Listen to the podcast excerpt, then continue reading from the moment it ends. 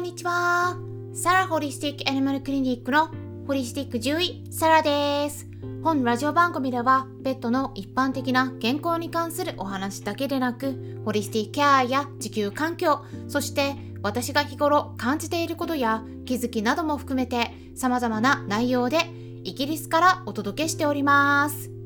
さて、皆さん、いかがお過ごしでしょうか？まずですね、最初にお知らせをしていきますね。本日の夜10時10分からクラブハウスのペットのホリスティックケアクラブにてワンちゃん猫ちゃんはヴィーガンになれるっていうお話をしていきます。はいはいヴィーガン食の概念については地球環境のこともあるのでそれも含めてそして栄養学的にずっとヴィーガン食を与えていってワンちゃん猫ちゃんの健康に問題が起きないのか実際に与えてどうなったかっていう事例も含めてお話ししていきますので興味のある方は是非お気軽にご参加ください。それからですね今週末の7月17日土曜日の夜8時からは医療部屋っていう名前の別のクラブになるんですけれども日本ペット栄養学会でその理事でいらっしゃる徳本和義先生獣医さんにペットフードについてお伺いしていきます。はい、えー、どんな風にペットフードを選んでいったらいいのか添加物とか安全性などについてお話ししていただきますのでそちらも合わせて興味がありましたら是非聞いてってください、え私のアカウントをフォローしていただくか医療部屋の、えー、医療部屋とかねあとペットのホリスティックケアクラブフォローしていただければえー、ルームが出てくると思います、え、フォローしてないとねちょっとルームが見つかりづらくなる場合がありますのでご注意ください。でクラブハウスをねまだ利用していない方がいらっしゃったら私の方に直接メールをいただければまあちょっとした審査はあるんですけれども私の方から招待させてもらっています。っていうことで最初にお知らせをしていきましたが今回はですねちょっとした箸休め的な内容で雑談をしていきます。って言ってもねちょっと重い内容かもしれないですね。日本だとほとんどが日本人なのでね、うん、知らない方が多いかもしれないですけどね。日本に暮らしてる人って日本人が多いですからね。でも日本でも、まあ、海外から移住してくる人ってね多分今後増えてくるんですよ。だから是非ね他人事とは思わないで聞いてもらえたらなって思うんですね、うん、あとは海外に旅行とか何かで行く時ですね、うん、もう注意した方がいいことがあります。で私のラジオ番組では時々、まあ、こんな感じでね、まあ、イギリス英語とかあとイギリスの事情について、まあ、欧米事情とかいろいろ含めてお話ししています。っていうことで今回もね、まあ、ちょっとした英語の解説もしていきますので興味のある方は是非最後まで聞いていってください。はい。で昨日のね音声でもお伝えしていましたがイギリスではサッカーのヨーロッパ選手権でイングランドが決勝戦まで進出したっていうことで大盛り上がりしてたのでね。一昨日はその試合を見てたんですけれどもまあ残念ながらねイングランドイタリアに負けてしまいましたね。ワールドカップではイングランドは優勝したことはあるんですけれどもヨーロッパ選手権の方では優勝したことがないっていうことで今年こそはっていう意気込みでイングランドに期待がかかっていたんですけれども最後は PK 戦で敗れてしまいました、まあ、その後ですね PK 戦でミスをした黒人選手に対する人種差別的な発言がネット上で飛び交ったっていうことで今ですね人種差別の問題がやっぱりあるんだっていうことでね、うん、私すごく残念になりましたしねあのイギリスで問題になってますね。すでに、まあ、そうやってね、えーと、人種差別をする人たちをサッカーの試合の観戦をねできなくするように禁止するべきだという思いの、え、方々が集まった署名活動っていうのが行われているのでね私もそこに署名しました、まあ、これはね黒人の人たちのためでもあると同時にそれだけじゃないんですね。自分自身のためでもあります。日本人としてあとアジア人のためにも署名するべきだなって思ったので署名したんですね。今からお話しする内容を聞いていただければきっとね皆さんにも分かっていただけると思います。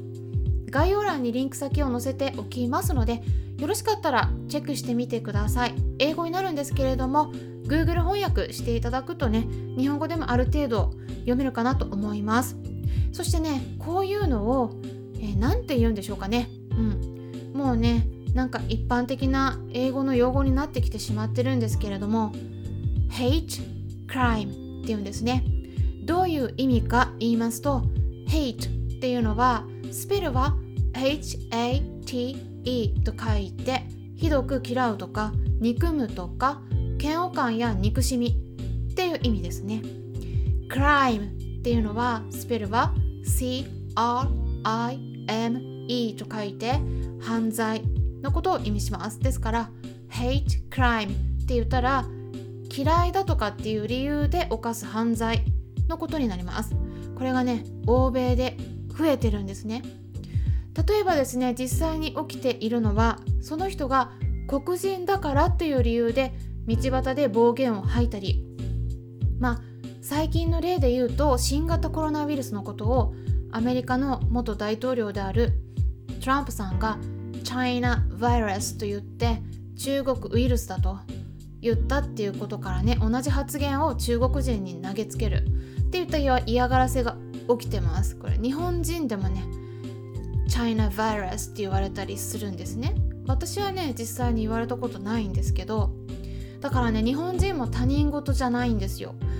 アメリカ人とかイギリス人などの海外に住んでいる人たちからしたら日本人と中国人って見分けつかないんですね。だから私はねイギリスではよく中国人に間違えられます。なのでアジア人っていうだけでね暴行されるって言ったことが実際に起きているんですね。アジア人っていうのはね英語で何て言うでしょうかね。はい。これはね簡単だとは思うんですけれども Asian って言いますね。ですから hate crime から Asian hate って呼ばれたりもするんですね。アジア人が嫌いだっていう理由で攻撃されるっていうことです。で今年に入ってね2月にもアメリカで実際に日本人が攻撃された事件が起きてます。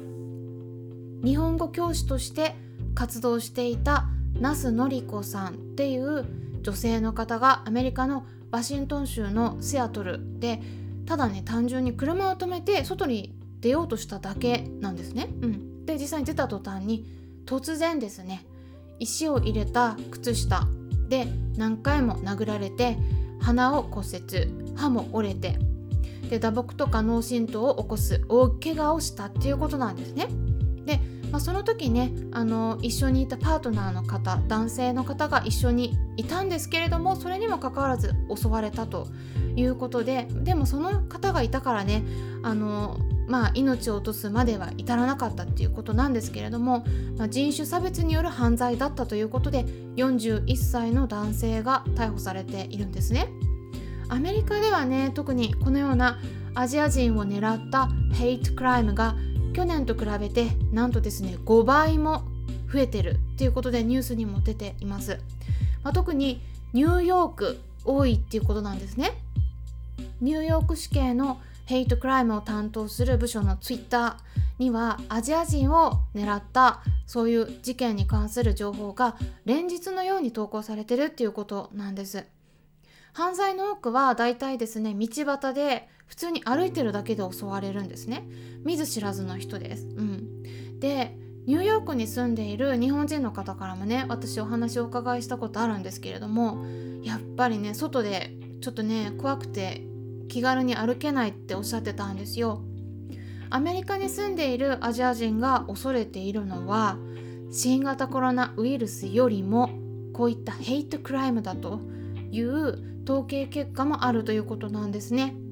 ウイルスよりも人の方が怖いっていうことなんです、うん、私がね住んでいる地域は今のところそういった大きな問題ニュースとかないんですけれどもうん、イギリスでもね中国人が攻撃された事件が実際にあったりするのでやっぱりそういうニュースが流れると他の海外に行くのがねちょっと怖いなって思ってしまうところはありますね。イギリスの方ではねあのこういったエイジャンヘイトって呼ばれるアジア人に向けられた人種差別による犯罪を取り締まる動きは出てるんですけども皆さんもねもしも今後新型コロナウイルスの問題が解決されて海外に来るようなことになった時には気をつけていただくのがいいと思いますしもしもねそういった嫌がらせを受けた時は警察に報告するウェブサイトがありますのでそこからフォームに入力するような形で報告するのがいいと思います。はいでねあの最後に英語のクイズを出したいと思います。今回アジア人とか黒人などの人種に対する嫌がらせについてお話ししてきたところですけれども嫌がらせって英語で何て言うんでしょうかね3秒待ちますので考えてみてください。1 2 3はい。英語ではですね harassment って言います。harassment よくね日本でもパワハラとかセクハラって言いますよね、まあ、これ略語なんですけれどもパワハラっていうのはパワーハラスメントのことだしセクハラっていうのはセクシュアルハラスメントのことになります。ただねパワハラっていうのはねちょっと日本とかアジア独特かなと思うんですね。言い方としてね。欧米の方だとどちらかっていうと、えー、ワークプレイスハラスメントとかワークプレイスブリングって言いますね。ワークプレイスっていうのは職場っていう意味になるので職場での嫌がらせとかいじめっていう意味になります、まあ、こんな感じでちょっと日本と欧米との違いについてお話ししたんですけれども、えー、参考になったという方はよろしければいいねボタンのクリックとかフォローもしていただけたら嬉しいです、えー、それではまたお会いしましょう。ホリスティック獣医サラでした。